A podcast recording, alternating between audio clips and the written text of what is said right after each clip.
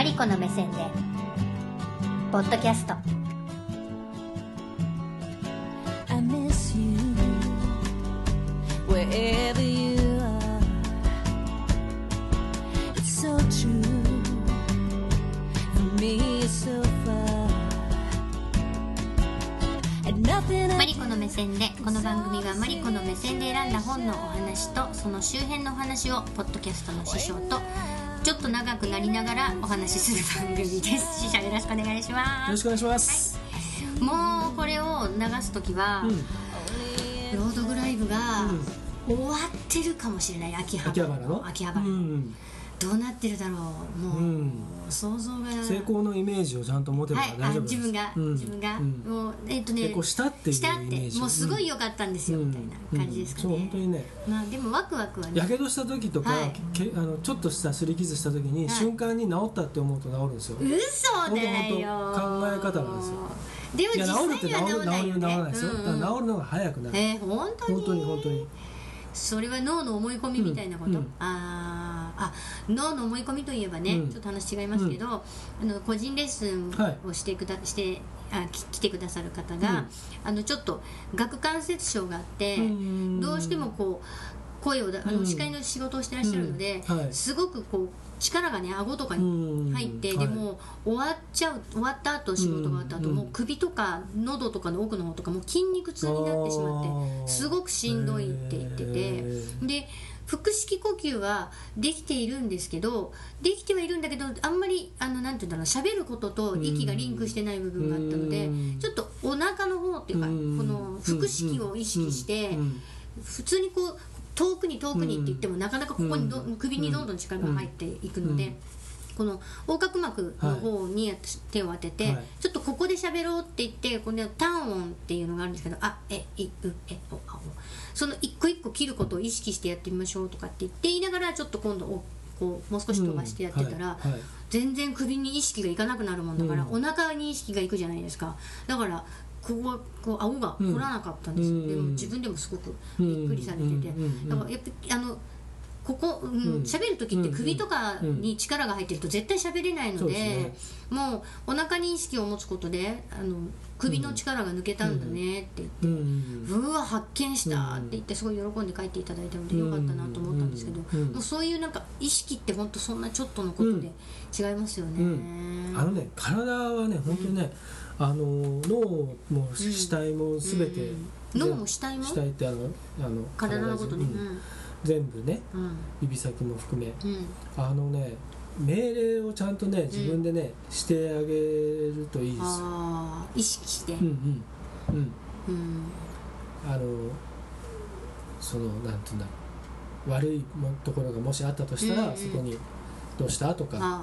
どうしたってうん逆にとかとか。聞いてあげるの、うん。あの意識を飛ばして。よくなれよとか。あよくなれよ、うん 自分の体に？そうそうそう。あとちゃんとあの何？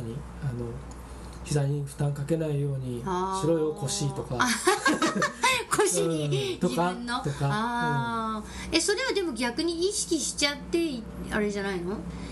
い意識意識をすることもいいこともある。とどうなんですかね、まあ、これは僕が勝手に言ってることなんでそのそれが。自分のそうそうそう。師匠の体はそういうふうがいいって感じね、うん。あだからたまにそのすごいその根を詰めてん仕事やった後とかのうん。翌日とか朝起きた時もだるくてうんもうあ頭が痛いとか肩凝っちゃってとかっていう時とかにさあ伸びするぞなんつって自分に体に号令かけてちょっとこう伸び伸びをちょっとしばらくするとすんごいすっきりしたりとかまあそれ言ったからどうとか言わなかったからどうかっていうのは分かんないですけど自分で意識してね、うん。伸びをしてるぞ、うん。うん。良くなるぞみたいな。さああこれでこれで楽になるぞとか。っていうのはありますよ。なんかこの間体レッスンをしていただいた時も日本人って体が薄いから、うん。本当は日本人の体あ人の体ってうんこう厚みがあって、であの腹筋もうん。この、本当にこの、うん。こんな腰の後ろの方までずっとコルセット筋ってあるんだけど、うん。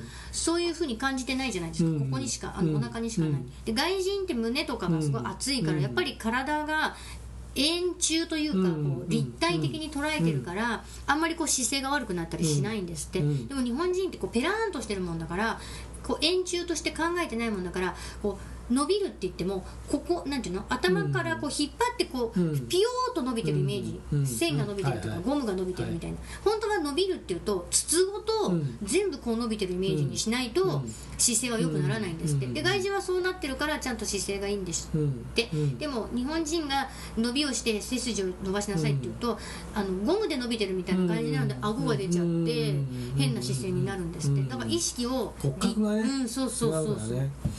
でもあの立体的に体を意識すると、全然違うイメージを持つという肺呼吸とうん。それこそ腹式呼吸の根本的な違いって知ってます、根本的な違い、ううんん、と肺肺っていうのは自分で動けないんですって、知ってますよ、うん。それはそうだよね。私に聞いちゃダメだよね、うん、だから そのなんていうの？あのお肋骨でもってこうやってそうなるでしょ、持ち上げて、うんうん、でそれとって言ってあの要はあの呼吸法のうんうんうん。レッスンのやつを前、うんうんあの聞いた時にそれやってて、うんうん。でやっぱりあれは本当にね、うんうん。あの実体験をすると、うんうん。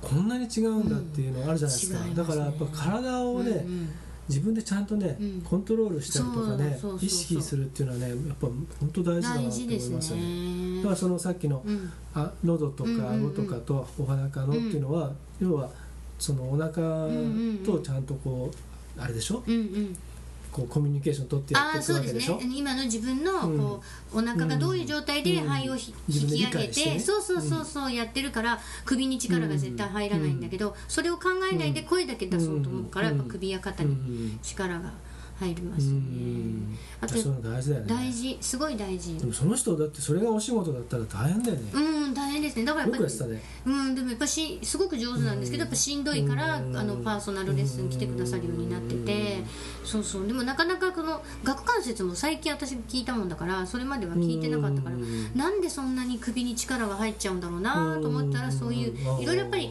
紐解いていかないといっぺんではなかなかわからないそうですね。しその声と、うん。あのまあ、レッスンしてていろんなところにレッスン最近行ってやっぱり声って声が普通に出てるからどこを使って声が出てるかって知らない人がほとんど、うんだからうん滑舌が悪いとかってよく言うけど、うん。でもベロがそんなに動いてるのかとか、うん。ベロベロの位置でそんなに違うのか、うん。口の形がそんなに必要なのかとか、そのまあ、今言ったように肺は自分で動いてるわけじゃないっていうこととかも、皆さん全然うんご存知ないから、うんそんなにいろんなことやって声が出てるの、うん。っていうことにみんな驚くし、だからいろんなとこ使わないと声は出ないなって思いますね。ね。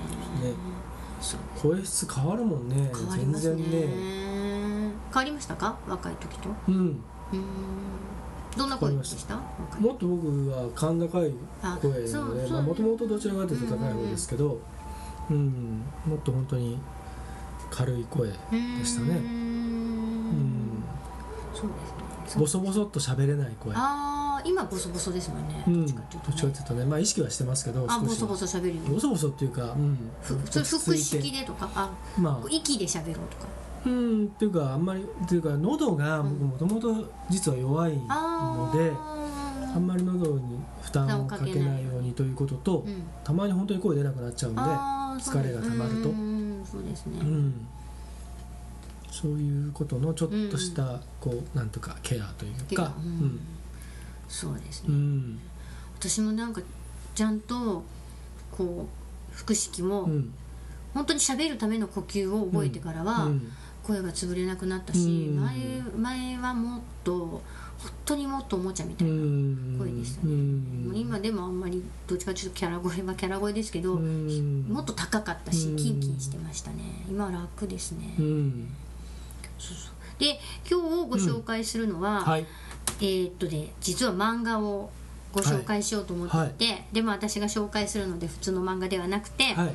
朗読漫画なんですね、はい。もうすごいマニアックな漫画なんですが「花もて語れ」っていうタイトルの連載して連載してます。今、えー、と小学館のビッグコミックスピリッツで、うん。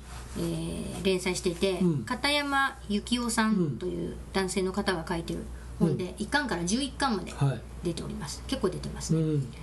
まあこの本のね漫画のすごいところは本当に緻密に朗読してるところを漫画で表現してるんですだから結構作品もちゃんと1本うん主人公が読んでるうん。だからそのそれこそ昔の少年漫画じゃないけど、うん。この作品読むのにうん何巻続くんだぐらい、まあ大体1巻ぐらいで終わってますけど、うん。その作品については、でもすっごく緻密に、うん。ものすごいちゃんと取材もしてらしてその朗読の会とかにも行かれてて、はい。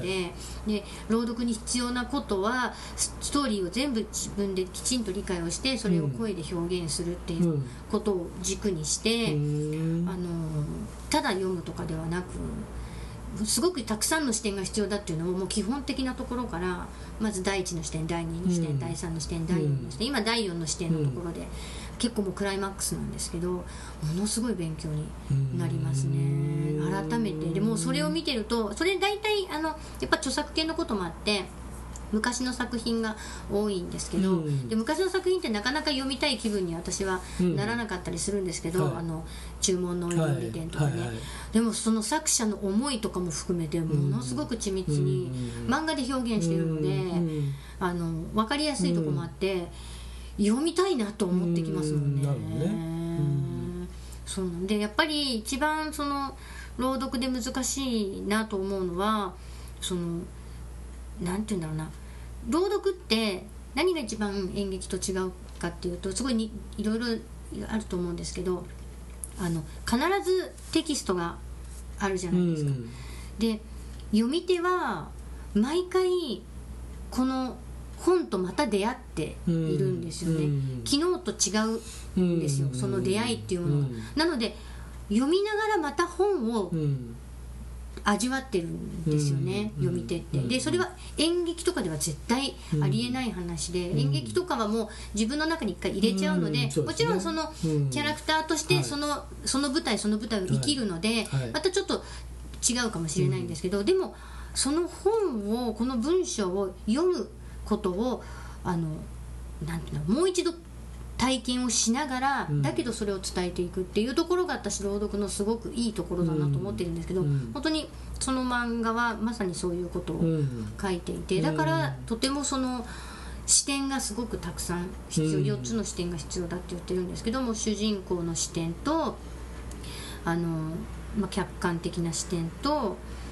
なんだろうな4つ忘れちゃったな。で作者？作者の視点とで最終的にもう一度こう客観的っていうのがそのただの客観的ではなくてそ、うん、ともう一度読んでる自分という客観的なっていうんですかねがこれが一番難しくって、なんかそれを表現できるようになるとただうまいねっていう朗読じゃなくなるっていうところが今結構クライマックスで来ていてそうだからそれをねそのあのえっ、とね何巻ぐらいまで8巻ぐらいまでを、うんあのドドッと事務所に寄付してくださった方がいて。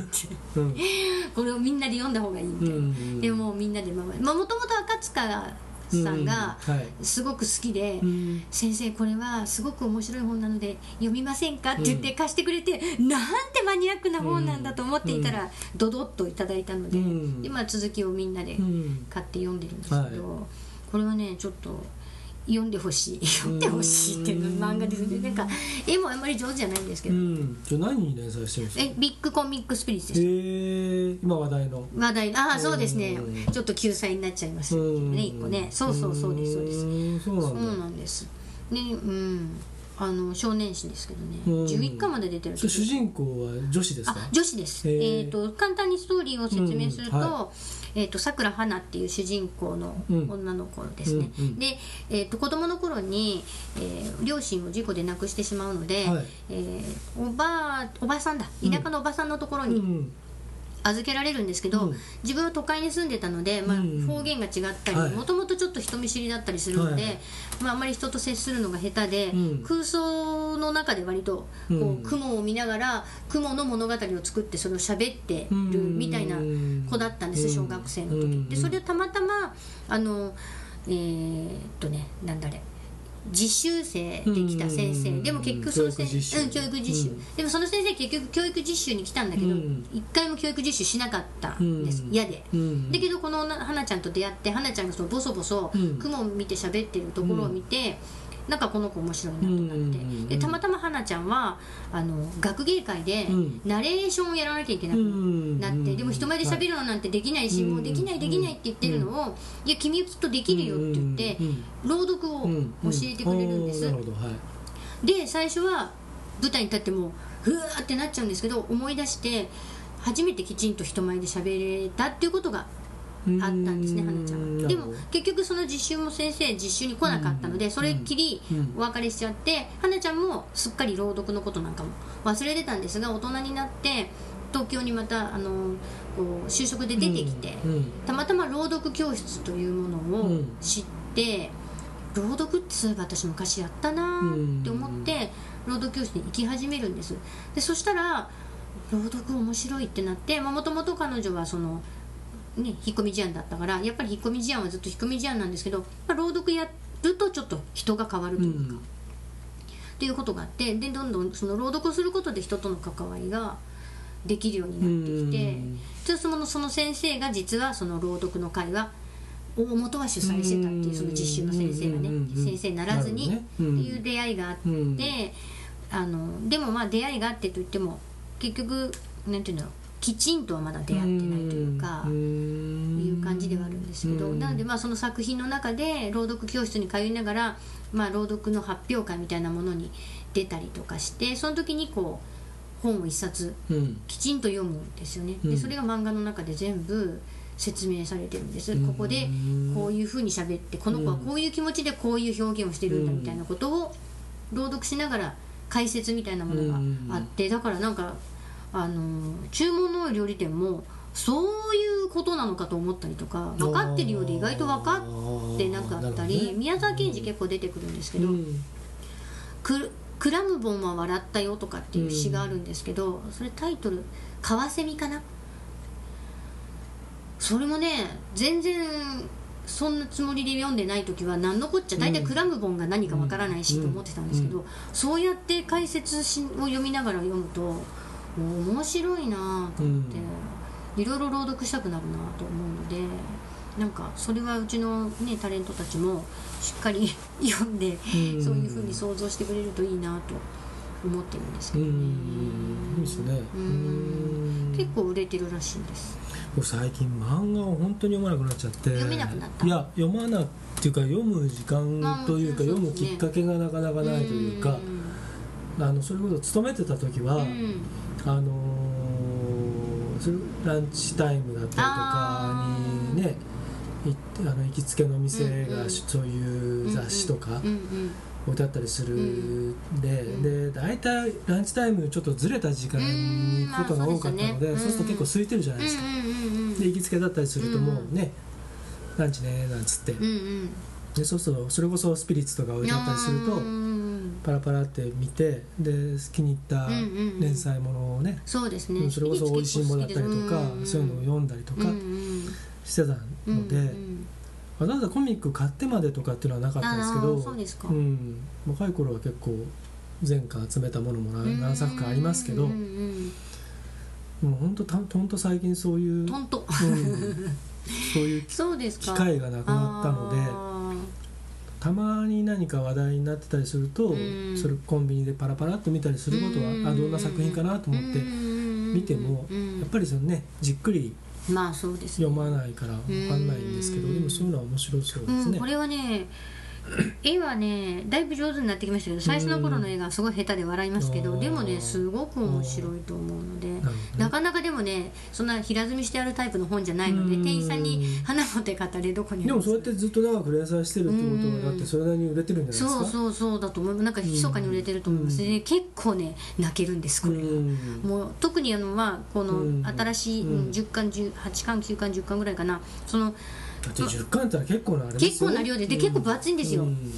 でこのやっぱ大したもんですよ。大したもんねで花ちゃんやっぱりその親を亡くしてるっていうことのなんかいろんなうん。思いとかがあるもんだから、朗読しながらいろんなそういう自分のこう思いみたいなのが出てくるのですごい泣けてきちゃってうん漫画見ながら泣いちゃうわみたいな、うん。で結構漫画でも泣くんですけど、うん。それは僕もそうですけど。ん。あのーそのそれに限らずですけど、うん。やっぱりその映画でも、ん。そのそういうあの書籍あのね、うん。あの作品とか、うんうん。もうあのーなんて言うんだろう。あのー誰かが、うん。そのちゃんとこう解説というか、あのー補足とかも含め、うん。してくれてからん出会い直すっていうか、そういうのってあるじゃないですか。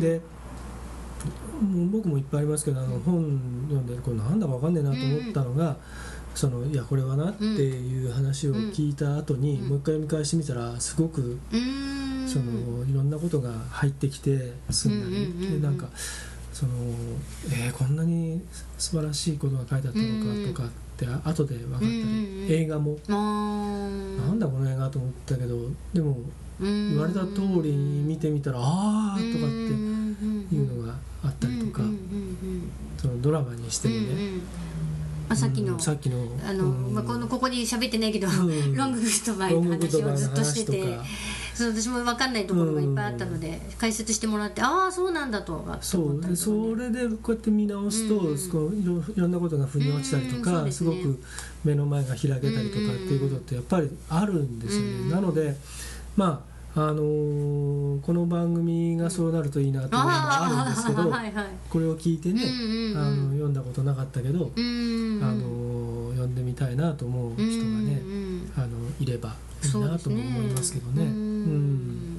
あれですよね。さあの一個前に撮ったうん。片岡義雄は私うん。読んだ、ほとんど読んだことないけどうん読んでみるし、うん。ね。はいシュシュもはい、村上春樹初挑戦挑戦ししたてみてね。入れていただくしね、多分そんなにあの、うん、また読めないってことはないと思うんですけど、うん。結構本ってやっぱり、あのなんだろう買うきっかけみたいなのってすごいパーソナルだったりするので、うん。読まない本は全く読まなかったりしません？だしなかなか。あの買っても、うん。あのか読もうと思って買って、で置いといて読むきっかけをちょっと失うと、うん。そのままもうずっと読まないっていうのが何冊かありますけど。積んどくみたいな感じですよね、うん。そうですねそれもありますね。別に買ったことで満足はしてないんだけど、うんうん。なんかねやっぱねきっかけですよね、うんうんうんうん。特に、そうですね。きっかけはね大事だなと思いますね。映画にしてもうん。DVD 借りるにしてもそうなんだけど、うんそのねうん。まあ映画とかだと、うんうん。その今から見るぞっていうので、うんうんうん当然時間をうんうん3時間なら3時間とか、予定を立てて出かけていって、うんうんうんうん。そうすると途中電話が入ろうが何何しようが、あのね覚悟決めて見るじゃないですか、覚悟ってそんなまあ皆さんじゃないにしてもね、本はやっぱりね、ん。自分の意思で始めることなので、そうですね。うん。そうか。まあだから私今も僕は今ですごくね。時間が取れないからこう。うん。取りゃいいんですけどね。なかなか取りゃいいんねですけど。でもじゃあその本に取る時間をこっちに当てたいみたいなこととかになったりするよねうーんそうですね。なんかあの逆にちょっとこう脳みそを休ませようとかね、でも本読むことで脳みそが休むことってない？うんありますよ、うん。ありますけどそうするとなんかね僕最近あダメだなと思うのは、そういう時ってあのもう知ってる本読んじゃうんですよ。あもう分かってる本ね。分かってる本。まあでもそれは私もやります。ううん。ん。もう全て考えなくていい。もう分かってる本を読んで、同じようなところでニヤニヤしたり、うんうんあそうそう。同じようなところで泣いたりとかしながら、うんうん。うん安心しますよね。そうそうそう。れはやりますよ。それを多分新しいものに当てればいいんですよ、うん。音楽もどうしてもやっぱりうね、ーん。こうほっとした時についつい新しい音楽よりもうん。聴き慣れた、まあうんうん。ものに行くのと同じで、うんうんうんそうだね。うんそこを多分ちょっと変えたらもうちょっと見聞が広がるかなと思うんですけど、見聞が。うんちょっとつかお疲れだからじゃないの？かもしれないですけどねうん、うん気分転換ができてないのかもしれないなって。うん。この前もちょっとあの別な機会に別な人とそういう話をしてたんですけど、気分転換ね難しいね。うん。確かにね。もう気分転換するぞしないとできないかな。うんそうですね。ううん。んそうですね。この間あの本の話じゃないですけど、はい。ちょっとあのものすっごく多分もうね結構限界疲れてて、うん。でも風邪とかひかないと私もうん。もう休まないもんだから、はでちょっと風邪っぽいなって思ってなんかこの喉がうんうんってなっていて、うん。あいかんかなって思って、もう寝ないとなって思ってたら、多分もう風邪だったら休めるって思ったのか心の中が。もう眠くて眠くて眠くてうん。どうもならなくなっちゃってうん。仕事がとりあえず夕方ぐらいまであったんでうん。はい。もうそれ終わったら家に帰ってもうもうほんと化粧もその時落とせずうん着替えるだけ着替えてい5時か6時からうん。か次の日うのん。昼までうん。何も食べずコンコンと寝ちゃってうん。1回ぐらい電話で起きましたけどうん。もうねまた寝ちゃっうん。てくったくただったなって思ったんですなんかもうそうやってなんかきっかけないと休むこともできない感じになってでもね寝たらねもう全然元気になったんでまあでもそれに従ってよかったっていうことですよね。でもね、うん。従う以外にできないぐらい眠たかったのも何も考えられなかった。の熊かっていうぐらい本当にもう、ん。ちょっと息子がねね何も食べてないけうん。ど大丈夫って起こしに来たけどもういいもうもう置いといてって言って、うん。突っ伏して寝てす。っごい寝ましたね、うん。でねそういうのはねやっぱちゃんとちゃんとそういうのはあの体がそういうふうにできてるうん。だからそこでうん無理をせざるを得なかった人とか、その何かあった人っていうのは、まあ、悲しいことになってることだと思うんですよね、きっとね。だそういう意味ではあの救われてるんじゃないですか。ね、まあでも、うん多分土日ちょうど本当土日だったので、もう休める休もうと思ったら全然休めるんで、もうなんか朗読の練習もちょっとし頑張ってしようと思ってうん。読みかけてたんですけど、うん。朦朧としてきた、うん。もうダメだこれで練習なんかできない。のって、ちょっと久しぶりに、うん。なこれなんで今？だっけえあっと太巻き。太巻き。今なぜ太巻き？なんとなく。なんとなく、うん、うん、2月2月だったかな、あのひどい。ああね調子悪かった時ありましたもんね。丸丸2日ぐらい。うん。完全絶食でもうずーっとだから何時間？30時間ぐらいね眠ったのかな。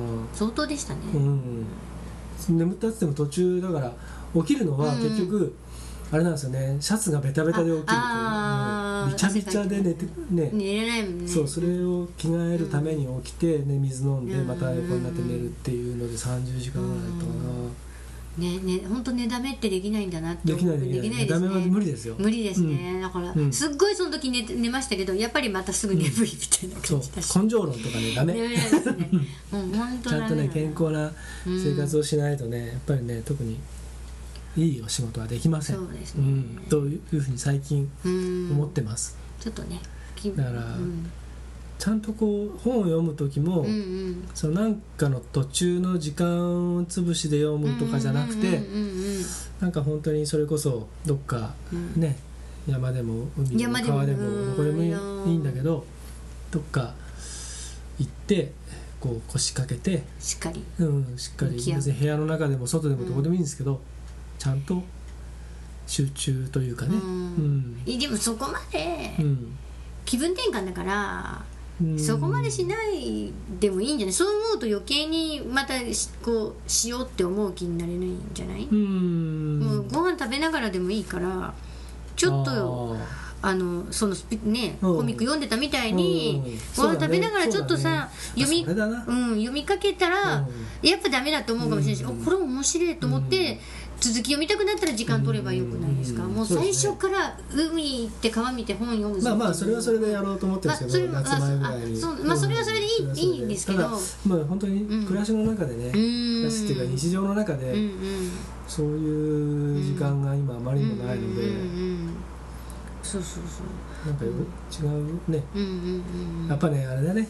あのあのコンピューターの前からちょっと離れる時間をねそうそうね。作んないとね。そう思うそう思う、うんそう思う。私もそう思う。なんかそれこそラーメンすすりながら漫画読むとか、うん。あのスポーツ新聞読むとかね、うんうんうん、もう iPhone じゃなくてね。うん、そうそうそう普通に普通に新聞読むとかね。そうそうそうそうそう。そうもう iPhone の Facebook と Twitter を見るのはお昼ご飯時とかにはやめて、うん。本とかを読むよとか、うん。新聞読むとか、うん。なんか電車の中もそうそういう感じにするといいか。ももう最近オフの日はウィあの昼間はもう聞いてますか？開かないようにしてるんですもうなんか癖になってるのでね開くのが、でそれ私もだからな、まああうん。自分でも分かってるんで、うんなるべくそこは触らないようにして、そうそう。もう寝た時はねもう全部切って寝ました。お休みモードってあそうそうお休みモード。使ってます使ってます、うん。もう夜中も眠くなっちゃうから。う、うんんお休みモードあれいいよねいやいいじゃあ LINE とかって結構もう夜中でもね夜中起きてる子たちってグループ LINE 入ってるとすっごいなるから、そもうダメです。お休みにしないと起きちゃう、いいと思います、ね。まあそんな感じでだからはい。漫画じゃあ花も手語れ、はい。ちょっとよかったらちょっと一回スピリッツですね。うんスピリッツです、はい、ちょっとペラペラとしてみます。はい。ラーメンすすりながら。漫画はだからお好ーきです意外といいからね基本的には好きなんですよ、はい。うん。多分あのよいしょという感じで。漫画の原作やらせてくんねえかな俺に。えー、何の漫画の？ん？何の漫画？のわかんないけどなんか。わかんないけど原作にしたいものがあるわけじゃないの？原作にしたものいっぱいありますよ、うん。原だ作もいっぱいあります。うん？誰？え自分の原自分が原作なんでしょ？自分が原作を書くってことでしょ？うんで漫画にしてもらいたいんでしょ、うだどの漫画家に書いてもらいたいの？誰かな？最近の人あんまりわかんないからな、いや昔の人でもいいですようーん上条淳だっけ？上條さん何書いてる？遠いとかねあー遠いってなんだったっけ？ジャンプじゃなくて。それも、うん。それもスピリッツ？いや違うの。なんだっけ？あのあれですよ。ロックミュージシャン。のねえあったね。おしゃれな漫画だったよね。そうそうそうあれもう全巻あります。よあと池上陽一とかね男組とかね。あー。フライングフリーマンとかね。あ男臭いなうん。結構ああいう男がぶつかり合うの好きですね。スタイリッシュだろうがなんだろうが。うん。ああいうの好きですね。私湘南爆走族好きでしたけど、そういうんじゃもしくは渡瀬製造。渡瀬製造？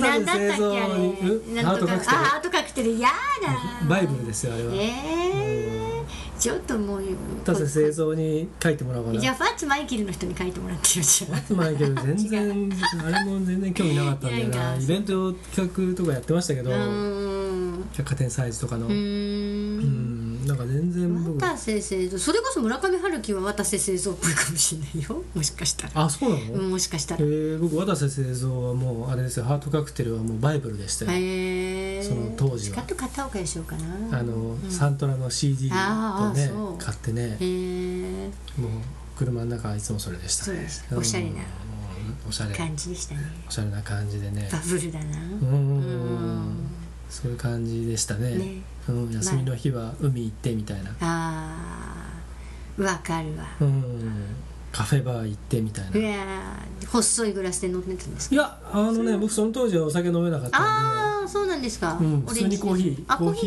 コーかペリエへ。えまあまたペリエ ペリエと来たよもうみたいなね。へペえリエをあの栓抜きで抜くっていうね。ああうんライムのペリエ、えうん、でね。まあ。なんかそんな感じでしたね。本当お酒飲めなかおっったですさん語っちゃうよみたいなもうほら30分過ぎてるから、まあもう君の思い出はいいよみたいになっちゃうのでビッグコミックスピリッツ。はい。ビッグコミックスピリッツ連載中の？はい。花もて語れ。はい。亀谷幸雄さんです。よかったら朗読漫画すごくいいので、読んでみてください。はい。これはちょっと朗読できないですが。はい。ありがとうございまありがとうございました conversation. I deserve a kind.